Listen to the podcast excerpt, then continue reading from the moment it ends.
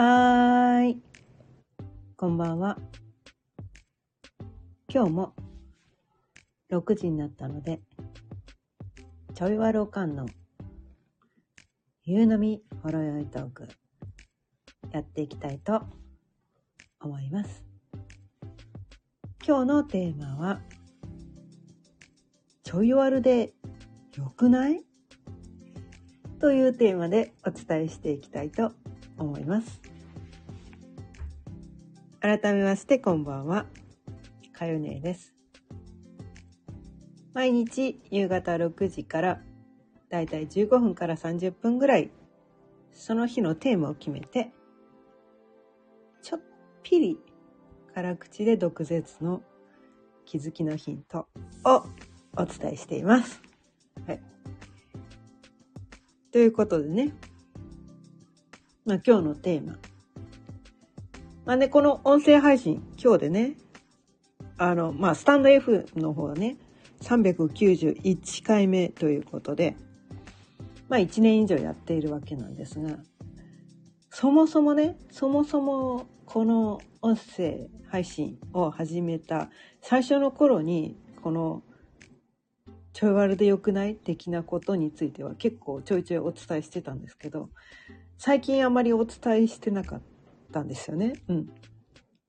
だからね、多分1年前ぐらいはよく伝えてたんだけど、最近伝えてなかったから、久しぶりにね、このテーマに戻していこうかなって思うんだけど、うん。まあ、前々回ぐらいね、に、このね、まあ、おかん黒ミカ計画っていうことで、まあ、サンリオのキャラクター、黒ミちゃんの、このね、メッセージにすごく共感したから、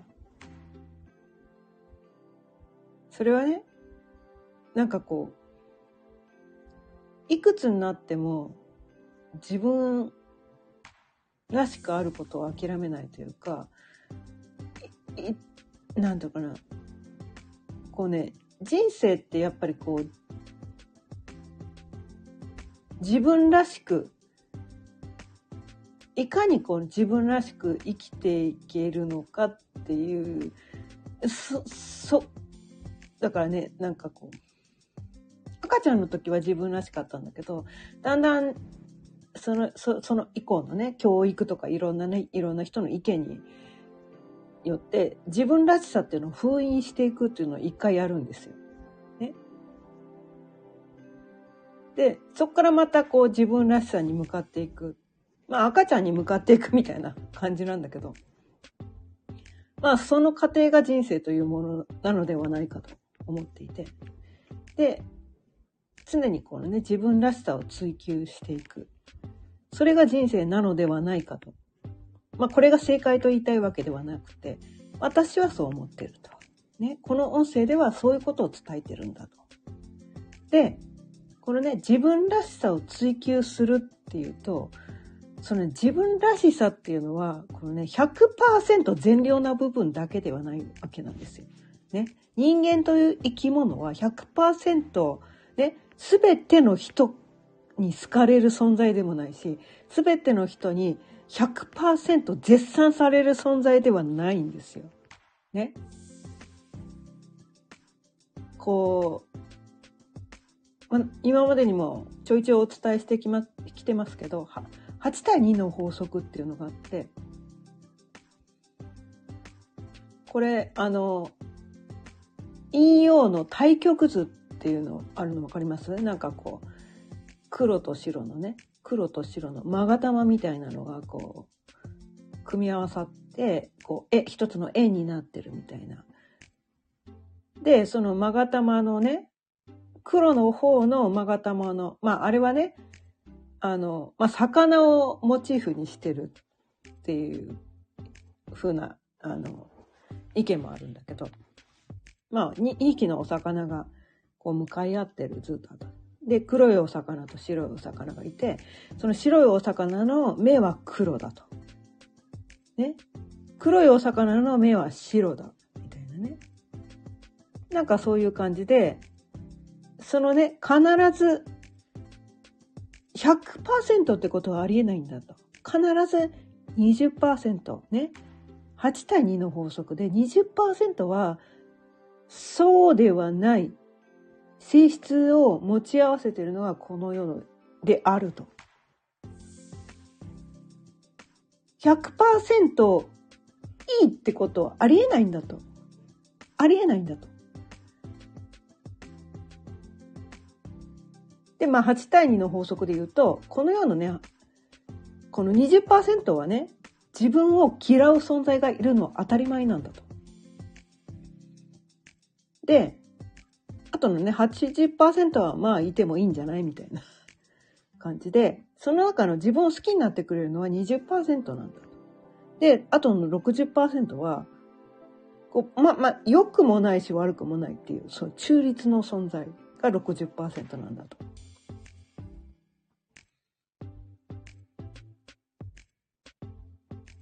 で、その時と場合によってその60%はね、このね、この、この、この、この仕組みっていうのは、私たちのね、腸内環境、腸内環境もそうで、こうね、あの、この世の中ってフラクタル構造ってわかりますかね？うん。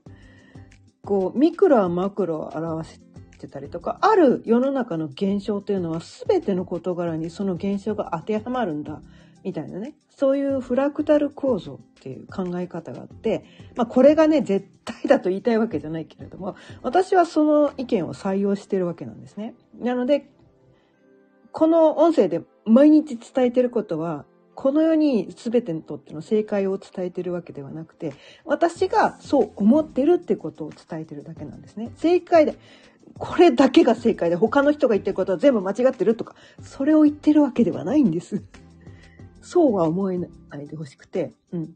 私はこう思ってるよって、ただ私の個人的な意見を言ってるだけなんです。これは私のチャンネルだから。まあ、それを大前提として踏まえてもらって、このね、この世はフラクタル構造でできているのではないかと思っていて、で、腸内開花もそうなってる。20%は悪玉菌。ね。20%は善玉菌。で、60%は日和見菌ってやつね。うん。これが自分に対してもね、同じ法則が働いてきてる。20%のね、この世の中の20%のは人は自分のことを好き、好きって思ってくれるけど、20%の人には嫌われる。60%の人はどっちでもない。その時と場合によっていいねって言ってくれたり、うーん、微妙とか、いやいや、それ違うんじゃないのとか、その時と場合によってこう、違う反応をするっていうのがあとの60%の人だ。なんかそういうのが当たり前だと、もし認識したとしたら、自分の中の20%は、すべての人にソース感くら、あ、すべてない。20%の人には、こう、嫌われるってことなんですよ。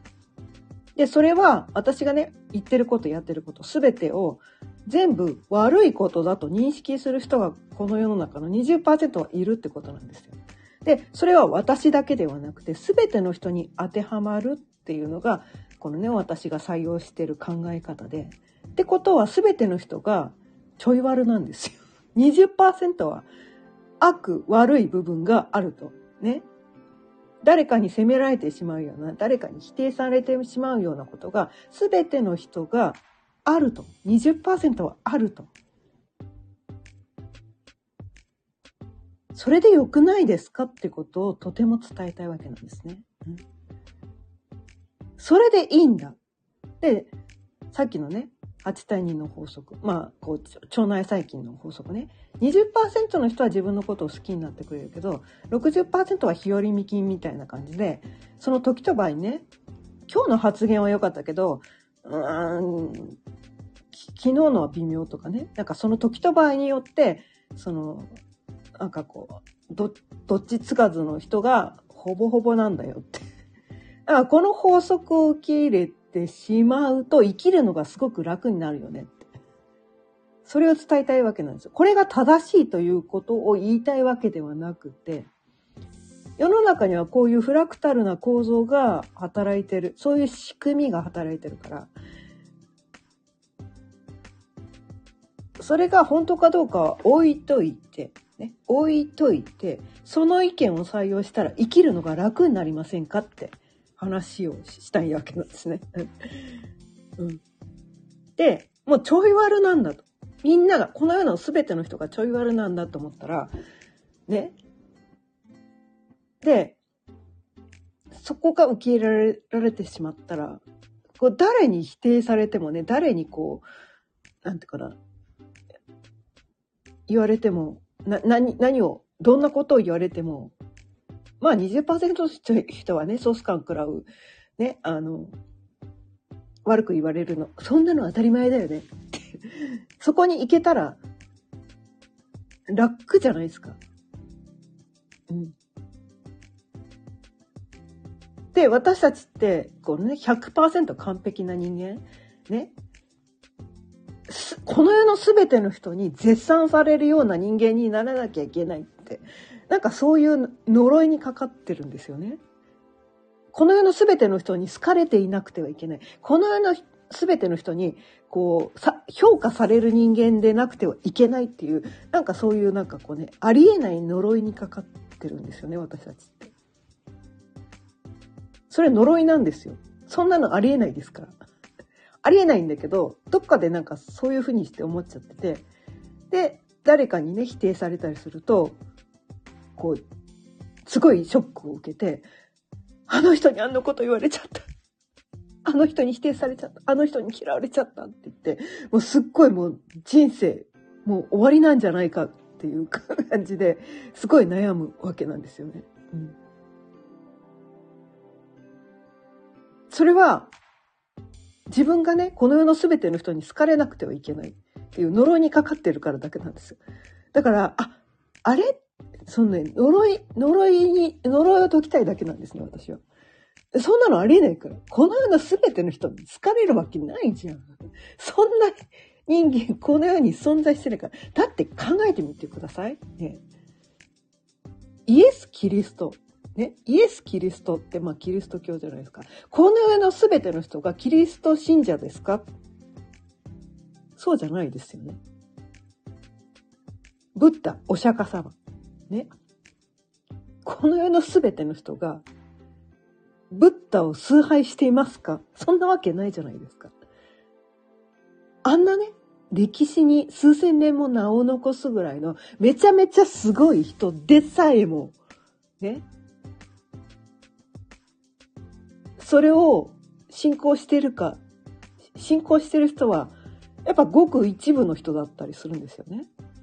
なのに、なのに、であるにもかかわらず、自分だけはこの世の全ての人に好かれたい。この世の全ての人に絶賛されたい。この世の全ての人に誰からも否定されたくないっていうね。恐ろしい勘違い。もう、なんて言ったらいいのかな。え、どんだけ傲慢なんですかってそういう呪いにかかってるんですねもうね、そこに気づこうって話なんですよ。まあ日本のね、企業で言うと、まあトヨタとかね、めちゃめちゃすごい企業じゃないですか。ね。パナソニック、めちゃめちゃすごい企業じゃないですか。でもこの世の全ての人がパナソニックの商品だけを買ってるわけではない。ね。この世の全ての人がトヨタの車だけを乗ってるわけではないわけなんです。ね。資生堂、素晴らしいメーカーです。ね。あとは何？なんかいろんな化粧品メーカーありますよね。それぞれ素晴らしいメーカーなんだけど、この世の全ての人がそこの商品だけを買っているわけではないんです。ものすごい実績を上げて世の中の役にめちゃめちゃ立っているのに、そんなところでさえもこの世の全ての人がそれを採用しているわけではないのになぜかなぜか自分だけはこの世の全ての人に称賛されたい、受け入れてほしい、認めてほしい、好かれたいというね、なんかそういう呪いにかかってしまっている。もうそこに、事実に気づきましょう。そんなわけないじゃんって。そんなわけないんですよ。そんなわけないんですよ。そんなわけないの。だから誰から嫌われたっていいんです。だって、ね、キリストだってブッダだってこの世の全ての人に絶賛されてるわけでもないし、などっちかというと、まあ、なんか、嫌ってる人もいっぱいいるわけなんですよ。キリスト、あなたキリストレベル以上なんですか？ブッダレベル以上なんですか？って、そこに立ち返ったら、いや、そんなわけないよねって思えるはずなんですよ。だから誰から嫌われても、誰かから否定されても、そんなの当たり前だよねって。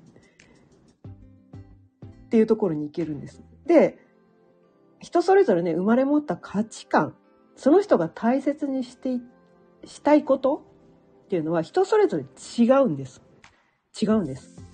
で、自分がね、この世にある全ての性質を持ち合わせている人はこの世に一人もいないんです。だから自分がね、その限られた生まれ持った才能とかね、性質みたいなものでしか生きられないんですよ。ね。だから、その中で、ね、自分が生まれ持った性質を否定して、ね、自分が生まれ持った性質を否定して、こんな私ダメって言って、他、自分が生まれ持ってないね、他の人の性質をやらなければいけないってやっちゃったら、それは生きるのが苦しいだけなんですね。うん。そんなことやらなくていいんですよ。だからといって他の性質を持って生まれた人を否定する必要もなくて、ただ、ただ、私はこういう性質、ね、こういう価値観を持って、これが大切なんだっって思ってたら、ね、それをやるだけでよくて、他の人を否定する必要は全くないんです。で、他の人がね、持ってる価値観を、私はそうじゃないなって思ったら、それを無理して採用する必要もないんです。で、それをね、この、なんだよね、違う価値観を持った人っていうのは、まあ否定したくなるんですよ。だって違うじゃん。だってその人にとってはそれが大切で、それと違う価値観の人に対しては否定したくなる生き物なんですよ。ね？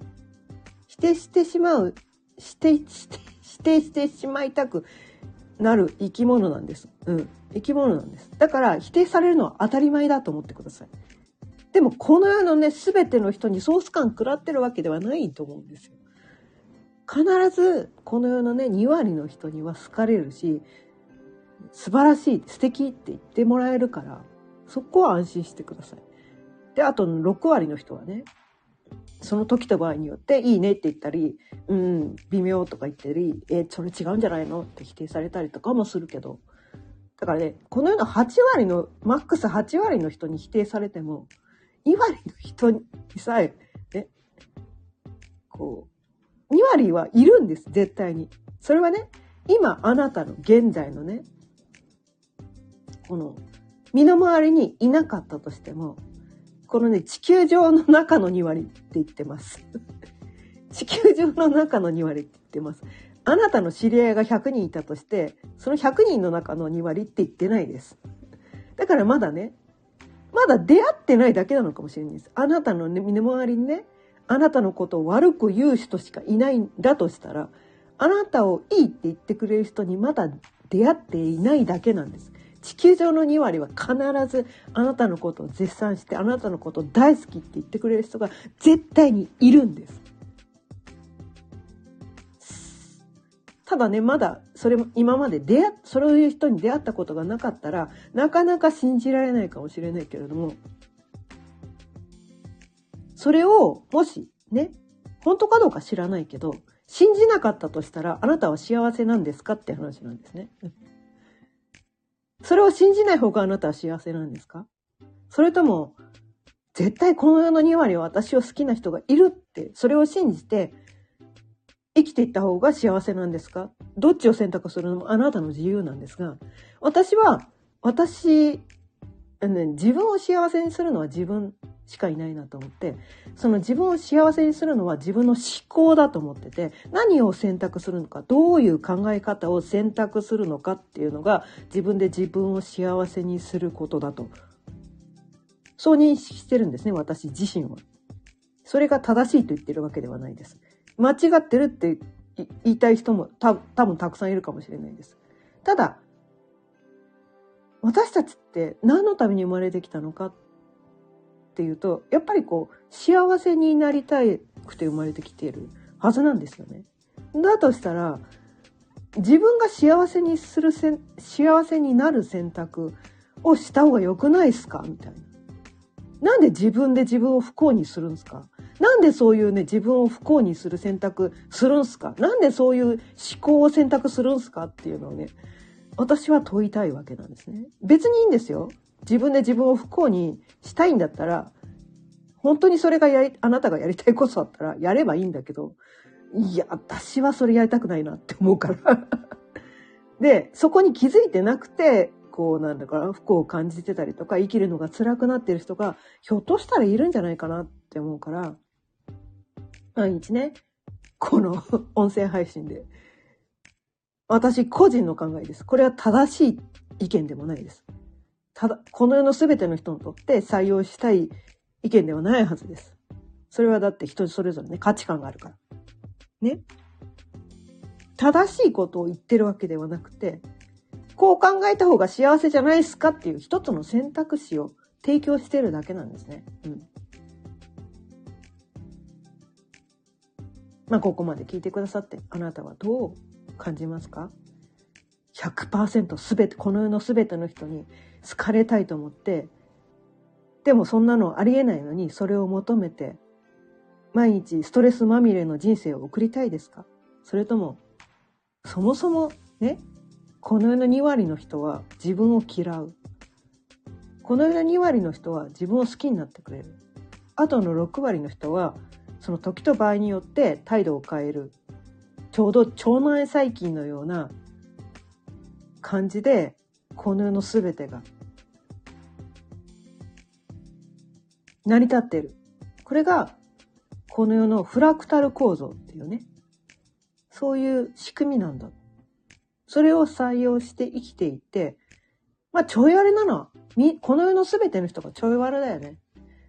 そんなの当たり前じゃん。それでいいじゃん。って言ってきたったら、多分、かなりの人の悩みが悩みじゃなくなるし、生きていくのが楽になるし、すごい、なんだろうな、幸せを毎日感じて生きていけるんじゃないかなって思ったので、今日はこのテーマでお伝えしてみました。今日も聞いてくださってありがとうございました。毎日夕方6時からだいたい15分から30分ぐらいその日のテーマを決めてちょっぴり辛口で毒舌の気づきのヒントをお伝えしています。また聞いてくださったら嬉しいです。今日の音声を聞いてくださって、ちょっとでも気づきのヒントになったなって思っていただけたら、ぜひチャンネルのフォローやいいねボタンもよろしくお願いいたします。それでは、また明日。さようなら。